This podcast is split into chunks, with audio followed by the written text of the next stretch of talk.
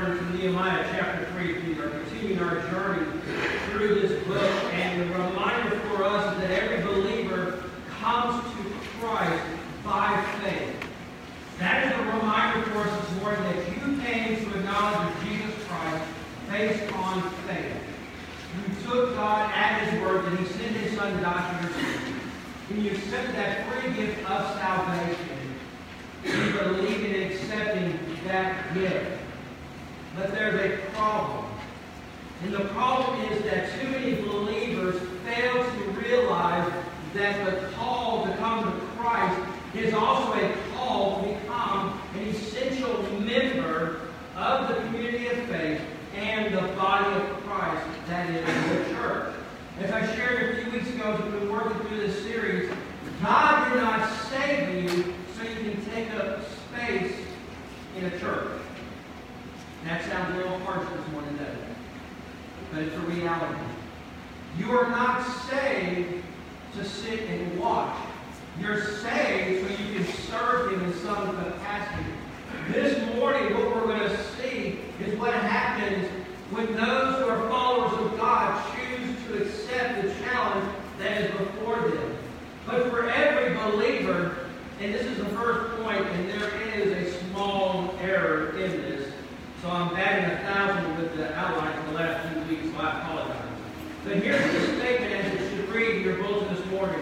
Believers become a part of the people of God for the purpose of glorifying Him in doing the work of God. You and I glorify God as we serve Him and as we work for Him. We don't glorify God by doing nothing. We don't glorify God by going through the motions. We glorify God by serving Him. And I found this quote by Christopher Wright, and he says this. It is not so much the case of God that much the case of God has a mission for his church in the world as that God has a church for his mission in the world. This is the next statement. Mission was not made for the church. The church was made for mission, and that is God's mission. The church does not serve for itself. The church does not serve to take up a space on a block in a city. The church is called to serve its community. The church is called to serve those not only within, but around. And what we're going to see this morning, what Nehemiah is going to describe to us, is that the people of God are going to carry out the mission that is before them, the mission that is calling them to remove the reproach that is on them and to rebuild the walls of Jerusalem. But as you start this chapter, the chapter, if you've had a chance to read through it already, some of you are already panicking. Because there are a lot of names in this chapter. There are 48 different names in this chapter. We are not going to read the whole chapter. Because I'm not going to do the people who are mentioned here in the service by butchering, butchering their names. But here's what I want you to see. What Nehemiah shares in chapter 3, it's almost like what you see when you start a sporting event. Before the teams take the field, the announcer says who's playing what position, who's playing what on the team. That's kind of what we see in Nehemiah chapter 3. We see Nehemiah's team, and we see the people who are going to be serving him and going to be working for God's glory, not their purpose. So this morning, this sermon is kind of in two parts. The first part is we're going to take a tour around the walls of Jerusalem. And we're going to look at each gate that is repaired. And I'm going to give you some information about the gate, and I may draw your attention to a few individuals who worked on the gate. But then the second half of this, mis- mis- this message, rather, because it is a mission from God to repair the walls. But the second half of the message is I want you to see how they responded to what God had for them. So as we begin this tour, we're in Nehemiah chapter 3, and as I've already shared with you, it's the complete chapter, we're not going to read it verse for verse. But as Nehemiah begins introducing this lineup, he also, the work is beginning. And the work starts near the sheep gate. The work starts near the sheep gate. And that's the northeast corner of the city. And in the work of the sheep gate, verses 1 and 2 are those who work on that gate. I want you to look at verse 1. Look at the first people who are serving and working in this building project. Verse 1 says, Then Elijah, the high priest, rose up with his brethren and priests, and they built the sheep gate. They consecrated it and hung its doors, and they built it as far as the Tower of the Hundred, and consecrated it, and then as far as the, Tower of Hananel. The thing about the sheep gate, the thing I want to point out to you, is that Elijah is the grandson of Joshua, the high priest, who ministered during Haggai and Zechariah's rebuilding of the temple itself. We know, according to scripture and history, that Joshua was the high priest who returned to Judah the first time the first group returned back to Jerusalem at 556 BC. And Haggai and Zechariah were the prophets who ministered to the people in Jerusalem during that time of rebuilding. But notice who starts the work. It's the high priest and his brethren are the ones who start the work on this specific gate known as the sheep gate. Here's the reminder for us this morning. As they are the spiritual leaders of the community, it is essential the priest take the lead in the project, or it is more than a reconstruction project. It was important for the priest to take the lead because it is a God-ordained work that is taking place in Nehemiah chapter 3, turning the reproach of Jerusalem into the glory of God. It is also a spiritual mission, and they understood that a spiritual mission requires spiritual leadership. That's why the high priests are serving. We also know that the sheep gate was the gate where they brought the sacrifices. When those who came to Jerusalem for Passover. They brought those sheep to the high priest. They brought them to that corner of the wall. It was there the sheep would be sacrificed and then brought into the gates near the temple. So notice the scripture tells us that they not only repaired this gate, but did you catch that word through the verse that they consecrated that gate as well? Because that was only something a spiritual leader could do. This is an undertaking that starts at a beginning. It starts with the leadership. We can almost look at this as the first fruit offering. They could have started anywhere on this building project, yet they started at the sheep gate. Because that's where the sacrifices would take place. That's where they would bring their gifts to God. And Scripture says they consecrated it. They are dedicating their work to God because they recognize that this work has a divine purpose. We also know through the prophet of Jeremiah that God had promised to restore Jerusalem. So this project is prudent in the fulfillment of God's word to restoration. This is God's building project. It's not Nehemiah's building project. Yes, he's leading it. Yes, he's the man who's putting this together and introducing us to his team. But it's God who's doing the work through these individuals.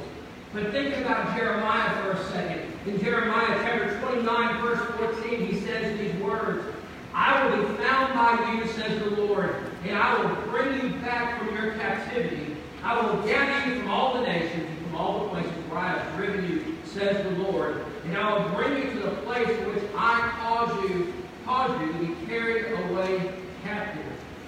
God said, listen, I'm going to send you away, but I'm going to bring you back. So this is part of God's plan. This is the fulfillment of God's promise, not only through Jeremiah, but we also see in Ezekiel, where Ezekiel shares what happens in return, because the rebuilding of these walls is about security for the people. In Ezekiel 28, listen to these words. Thus says the Lord God, when I have gathered the house of Israel from the peoples among whom they are scattered, and am hallowed in them in the sight of the Gentiles, then they will dwell in their own land, which I gave my servant Jacob. And they will dwell safely there, build houses, and plant vineyards. Yes, they will dwell securely. Then I execute judgments on all those around them who despise them. Then they shall know that I am the Lord their God. Up to this point, Jerusalem had not experienced security. Jerusalem had not experienced safety. Remember, the walls are in shambles. They have been destroyed. There's no security. There's no safety. Yet this endeavor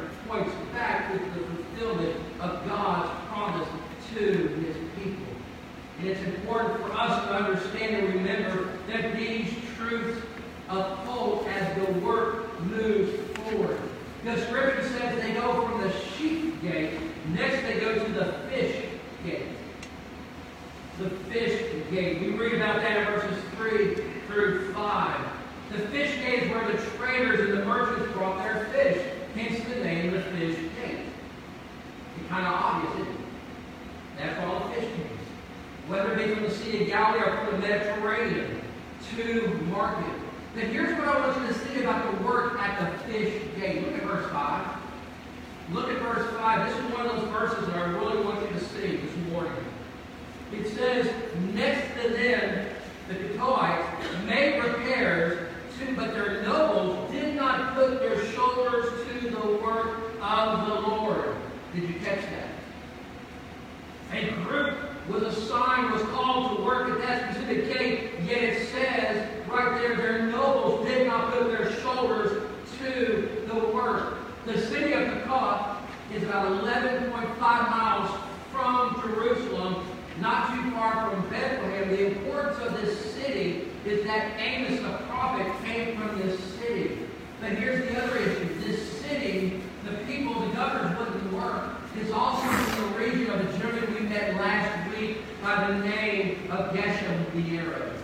Geshem is the governor of this area, and he is an opponent to what Nehemiah is trying to do in rebuilding the walls of Jerusalem. So it might be that these nobles we read about in verse 5 don't want to do the work because they're afraid of Geshem.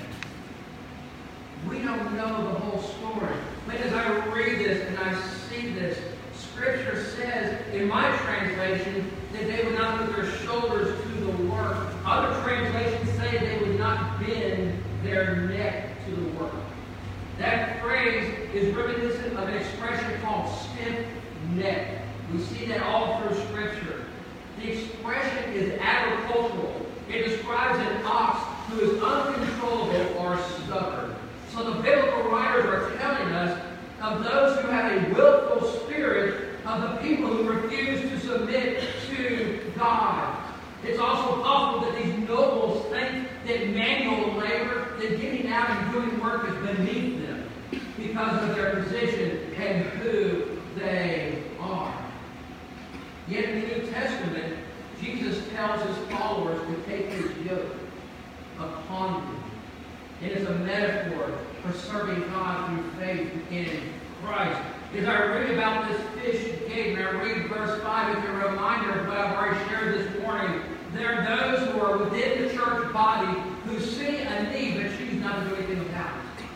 They see a need, they see a concern, they say, we see a way they can be serving God, yet choose not to do it. We see that in verse 5.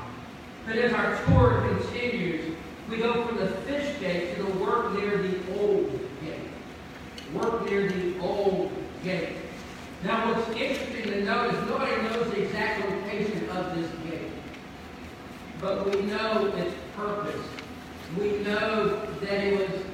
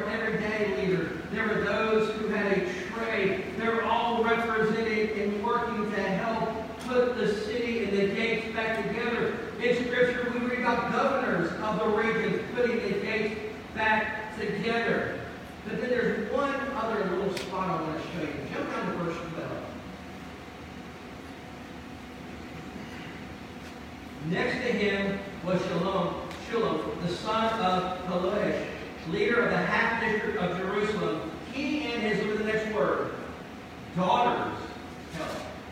So obviously it was daddy bring your daughter to work day. Thank you. But here's the point to remember. Why is this important? So we've got Goldsmith. We know what they do. We know what the firmers do. We know what the governors do. We know what the high priest does. But why do we even mention daughters? Think about this for just a second. Women in Scripture don't hold the position of, of importance. We see it all in Scripture. So think about it. This man is working. This man is so concerned about rebuilding this gate. He brings his daughters. We don't know their ages. We have no idea who they are. Yet he brings his daughters. It could be because he has no sons. We don't know the reason. But it's important for us to see that something is out of the ordinary. That God is using everybody for this project. And that this man thought that this project was important enough to bring his daughters, and his daughters are mentioned in Scripture by making repairs. Says. We don't know their. We'd have to search very far into the post to find out today. But they're important because they're listed in Scripture. So as we move to the next gate is the Valley Gate. The Valley Gate is centrally located along the western wall. And so it's therefore the most important gate because the Valley Gate, you see in that picture, is covered in long stretch of the wall, a little longer than usual. The distance to that gate covers about 500 yards. And given that it is on the western side of the city, means it's less susceptible to attacks. Because if you notice, as we work around on the east side, there are a number of gates. Along the western side, we see two before we get to the bottom here in just a moment. This is the least likely side to be attacked. It's the section that was probably in better condition than the east side of the city. And it's also important to note, if you were to go back to Nehemiah chapter 2, it's this gate that Nehemiah went through to do a check of the last week. When he went on his night recon mission, he entered through the valley gate. He exited and entered through that gate. So it need of repair, but apparently it may have been the only gate that was passable based on what we see about the other gates. As we continue our journey counterclockwise, we get to the bottom corner and we see the work near the refuse gate, or also known as the Dun's gate in some translations of Scripture. Here's what I want you to notice. This gate was purposely designed for everyone to take their garbage to, hence the name. But if you notice on the map behind me, do you see the distance between where this gate is and the temple is? Notice the distance. Because we know that the sheep were brought to the sheep gate for sacrifice, but there are many who believe the sacrifices wouldn't have taken place up there. They would have been brought closer to the refuse gate for the sacrifice. Because nothing unclean could be in the temple. So this gate serves a purpose. It's where they would take those animals, and it demonstrates a desire to remove as far away as possible that which would desecrate the temple and desecrate those who were serving. It's interesting in verse 14 that we see that it's an official's family who is working on the work of this gate. He's a leader in one of the districts. It's somebody who's making the sacrifice to help in the repair of the wall. And the scripture tells us in verse 14 that his whole family participated. Worked in rebuilding the gate and rebuilding the walls in this section of, Jerusalem. And again, it's a mark of leadership. It's a mark of desire to serve God. We continue our journey next to the fountain gate. The fountain gate. The fountain gate faces east and is located that southeast portion of the wall of the city. It's here where things get serious. It's here where a lot more of the damage is being repaired. Remember last week we shared that Nehemiah couldn't travel along the eastern side because of the debris. Originally, the city, the walls were a little further down along the slope towards the, uh, the Kidron Valley. But now they're going to push it up to from the plateau. So it's a little bit more level and a little safer as they work. They know what needs to be done in this section of the wall. They know that it's been destroyed from top to bottom, that it's slid down. Now they're going to push it back up.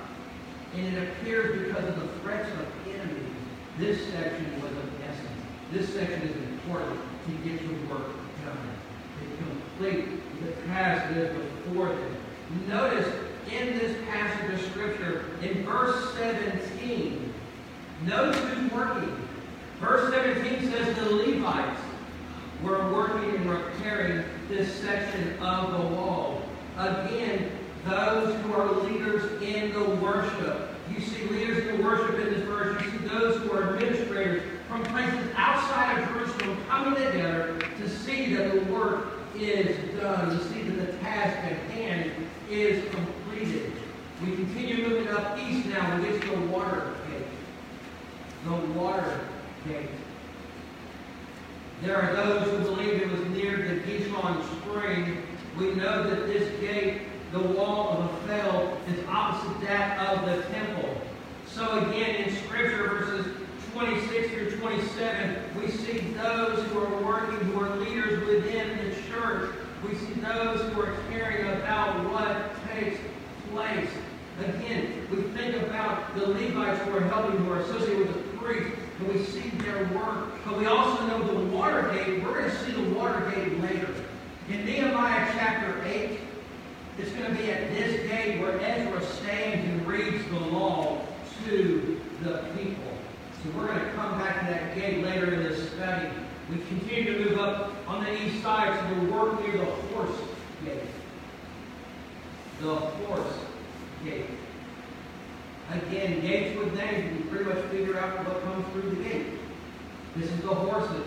These the ones who entered the city to go to the grounds of the palace just south of the east gate. It's also the gate that led towards the and led towards the inner part of the city. What's amazing as been working our way around this is they complete this project in 52 days.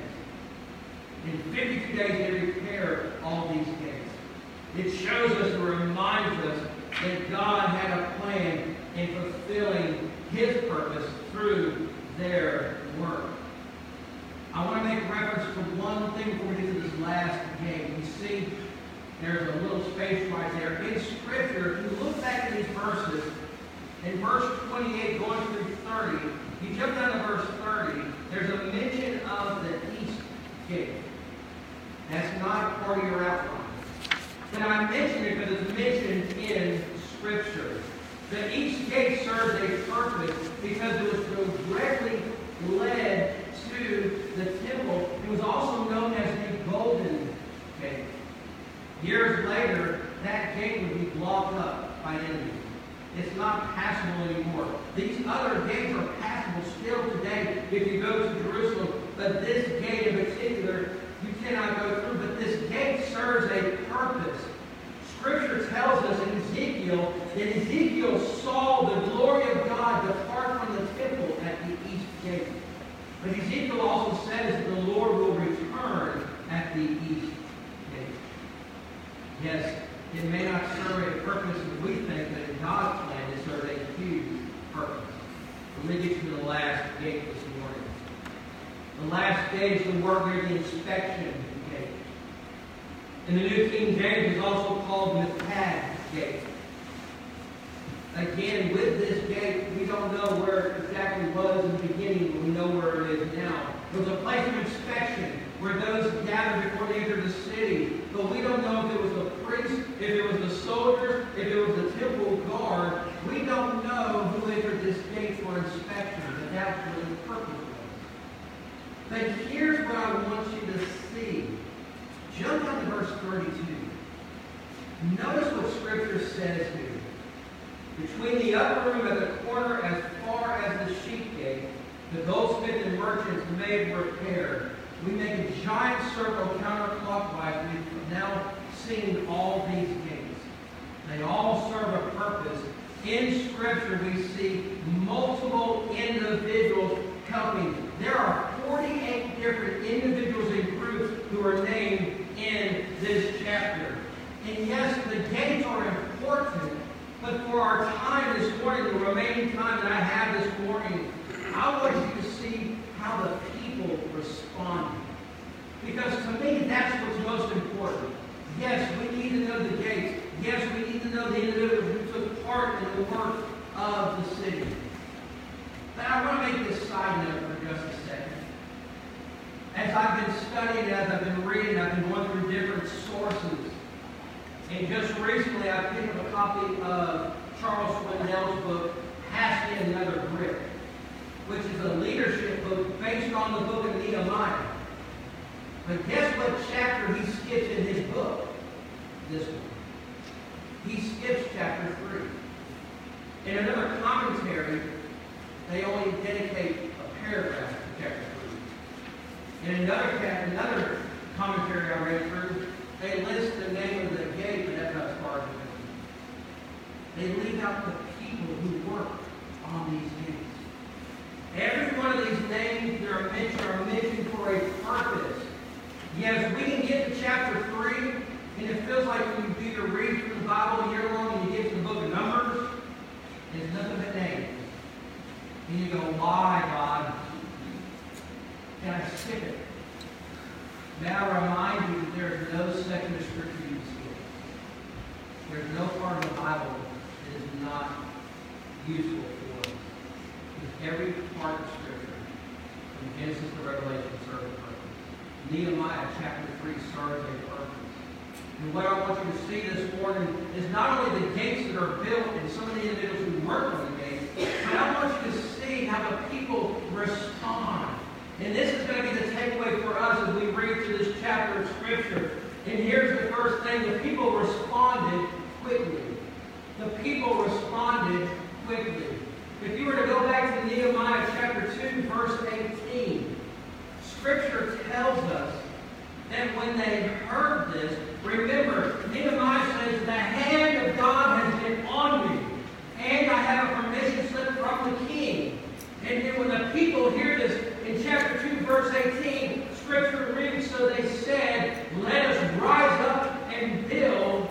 Then they set their hand to this good work. They didn't drag their feet. How do we know? Chapter 3. The very first word of chapter 3, verse 1 is then. It doesn't say a week later, a month later, after the planning committee got together and separated all supplies. And after the budget committee put together the budget to rebuild the wall, how much the wall No. Scripture simply states that they said yes to the work. In chapter 3, they started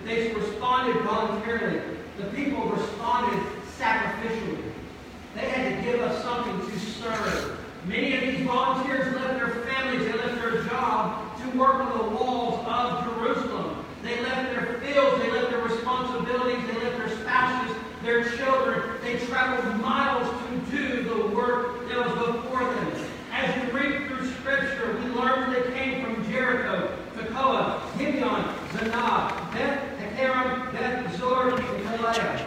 They came from all these different regions to serve them. We're going to learn next week in chapter 4 that days who came to help work the walls couldn't go home because the enemy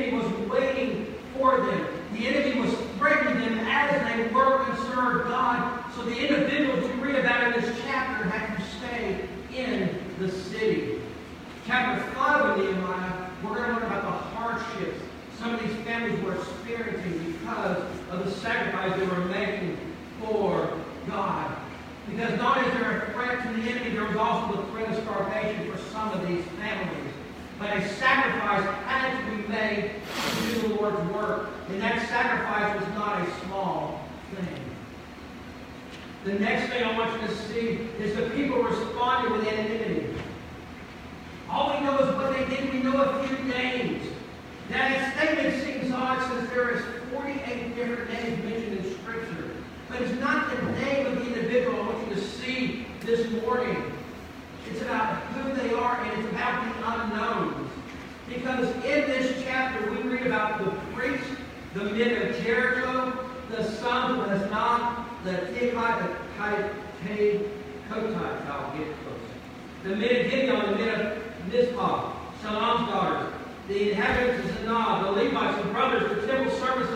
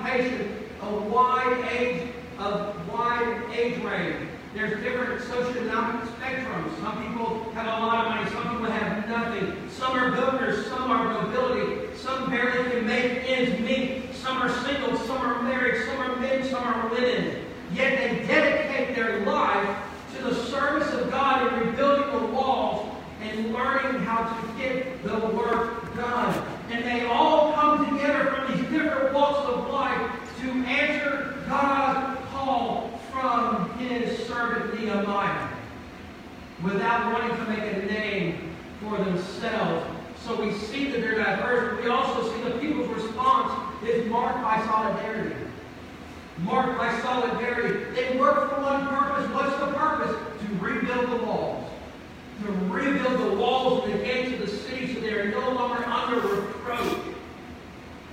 And no matter where they work, if you read through Scripture, no matter where they work, they all work for the same purpose. And there's a big picture in mind as they work in a particular section. These servants of God understood the overall mission. The mission was to rebuild the city, to give glory back to God. So we see that as they work. But also know that the people's response is marked by responsibility. There was a responsibility that needed to be taking place. In this passage of Scripture, there are 40 to 41 areas that needed to be repaired in work that needed to be done. Each person knows what's expected of them. Each person knows the task at hand. And not everyone is expected to do everything, but everyone is expected to do something. Catch that. Not everyone can read the same thing, but everyone's expected to do something. That's when they step up. And that's what's true about the church today. Not everyone in the church can do everything, nor are we expected to do everything. But every one of us as a child of God is called to do something to serve God. That is our calling, that is our purpose. Imagine what would have happened if the men of Jericho didn't help. If the men of Jerusalem didn't help. What if they neglected their responsibility? What if they left a breach in the wall just big enough to know the danger could enter the city? If they left a breach, they would not have removed the reproach that is on them. I'm reminded as I study through this passage of Scripture, and it's a reminder for the church in general. But one of the greatest reasons the church suffers today is that they are refusing to take responsibility for what God has called them to do. God has called you to a task. God has called you to serve. And guess what? The only way you get out of serving is when He calls you home. That's the only way you get out of serving is when He calls you home. I'm reminded that a church's greatness is not measured by its size. That's not how a church is measured by its greatness. It's measured by the percentage of the people who are willing to take responsibility for what Christ has called them to do in service to Him. Because greatness in the kingdom is marked by service. Greatness in the kingdom is not marked by numbers. It's marked by serving Him. Also, we see in this passage that the people responded devotedly. They were devoted to the task. 52 days it took to redo this project. 52 days it took them to build the wall. They did it without much rest, with the, with the threat of an enemy around the corner, but no one quits until the job is finished. And in order for God's work to be done to God's glory, the people of God must be characterized by devotion and dependability. Remember, back in verse 12, we read about a man's daughters who came to help. In another chapter, we read about those, the nobles didn't help, but those who served under them did. Because there was a desire to see things done. So the people we read about in chapter 3 devoted to the call. The people responded also cooperatively. The people responded cooperatively.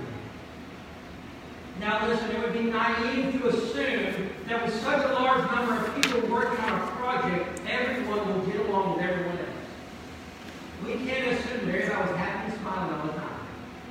You can't be bold, try to be my hundred and You hold this door, why yes, I will hold this door. No! I'm sure they all under each other's nerves. But they had again a singular purpose. They laid aside their differences to serve God. In order that, they had to cooperate with one another doing the work that had been called to them. And think about how much they accomplished when they laid aside their differences and focus on what needs to be focused on. And that is God's glory. And God in redeeming His people. That was the purpose. And that's what they were devoted to churches, many churches will be stunted in their work because they refuse to work with other people in the world. The task needs to be done. Well, I don't like so-and-so, so I'm not going to work with them. Here's what I can do. Scripture doesn't say we all run along. Scripture says that you walk with it, and it work to the task. Something else we see in this passage of Scripture is that people work within proximity to others. They work within proximity to others. Notice the number of times in Scriptures you see the phrase next to them, next to him, after him. It's like dominoes. The next person's working next to him, this guy was working next to him, this guy was working next to them, this guy was working, and then this guy was working, then this guy was working, and next to him. We see that all through the passage of Scripture. We see the different sections and those groups working together for that purpose. It shows that not only are they cooperating, but they are in close proximity to each other. During the Civil War, soldiers marched shoulder to shoulder. And as I thought about that, I often wondered why. They would literally watch, reading the books and watching the movies, they're always marching shoulder to shoulder. It served two purposes. The first one was this. When they fired their rifles, those shots were together, and they were clustered together. But when they were fired hot, they they had somebody standing next to them. Somebody watching out. Somebody who had their back. In the same way, the people of God worked side by side, and what they were doing had the greatest effect on the enemy. And when you and I face a task with others beside us, it keeps us from being overwhelmed. That's why we have other believers who walk alongside us during the hard times, during the rough times, because God does not call us to go through the problems of life alone. He calls us to go with other believers. And God has made sure that the body of Christ works together and functions not as individuals, but as one. And again, for a singular purpose. Also, you'll note the people responded stimulatively. I know I butchered it the brain work. Thank you. See, that's y'all smart. What does that mean? They work at the same time. Everybody work together. Notice what Scripture doesn't say. So this section got done, they stopped, and this section started. No. If you go back to that map, everybody's working at the same time, simultaneously. They're working for a singular purpose. They're working to get the job done. If you go to the book of Acts, the apostles worked simultaneously in spreading the gospel and blessing the world. They not only did they respond simultaneously, but they also responded comprehensively. They responded comprehensively. Note that the work went counterclockwise. No stone was left unturned to ensure that the wall is completed. They worked organized, they worked efficient, and they worked effective. So what is the takeaway? What is the takeaway? Any endeavor done in obedience to God's call should be marked by these characteristics. Everything we do should be done for the glory of God. What a wonderful thing it is when the body of Christ works together for a singular purpose. That's what happens when you read Nehemiah chapter 3. He shows us a picture of what happens when believers work together side by side for the cause of Christ to carry out the great commission. I got two minutes. Don't close on me yet. You got to that last point and say, Hallelujah, amen. Hold on. Nehemiah did this work because God had placed it on his heart. The people this and say, Nehemiah, we are with you. I love what John chapter 4, 34 says. Jesus said this to his disciples. My food is to do the will of him who sent me and to finish his work. My food is to do the will of him who sent me and to finish his work. This should be the motto for every believer today. That our food is to see that the work is done by the one who has sent us. Listen, it would be real chapter 3. It'd be so easy to skip this chapter and move on to chapter 4. But we need to read it. We need to profit from the examples of these godly people who are sacrificially and enthusiastically going to fulfill God's call in their life. And as they do the work that God had called them to do, they understood that they needed God every hour of every day to finish the work. This morning we have a picture of what the church should look like. The church working as one. The church following the leading of God as He directs their steps and guides their path. But in order for you to listen to God's will and for you to understand what God has for, for your life, you need to be a follower of His. Because if you're not a child of God, you're not going to work with Him. If you're not a child of God, you can't serve Him. So this morning, the task is before us. Are we going to serve the one who's called us? Or are we going to sit and decide what they're doing? This morning, I don't know where you are in your spiritual walk this morning. This morning, you may know who God is, but you don't know Him on a personal level. The individuals that we read about in Nehemiah chapter 3 knew God on a personal level. If they didn't know God, they wouldn't have done the work. Even the goldsmith and the one who sold perfume. They knew what needed to be done to who God is. The only way you can serve God is by knowing Him. The only way you know Him by knowing His Son. And accepting that free gift of salvation has been given to us because of Jesus' sacrifice on the cross and rising from the grave three days later. That's the only way you can do anything for God. But there may be some this morning who know God because they have a relationship with Him. They've received Jesus as Lord and Savior, but they have forgotten the fact that they're going to be serving Him, not just watching. My prayer to this time of response is simply that you would open your heart to God. You may be able to check off some of the ways that people respond. There's some you may not be able to check off. And the question is for me, why can't you put a check on? Why can't you do what God has called you to do as a child of? This morning, I don't know what you're going through, what you're doing. Father, in heaven, this morning, you can come to Him for salvation. You can come to Him and, and give away and give up that thing that's keeping you back from fully being committed to Him. There may be some this morning who have a desire to be part of this fellowship. Whatever the case may be, in just moment after I pray, and we start singing a familiar hymn, I need thee every hour. Only a child of God can sing those words. Only a child of God can proclaim that. So this morning, may you be reminded that you need Him in your life. Father, to move to time of response, a time of invitation, the prayer is simply this, your will be done.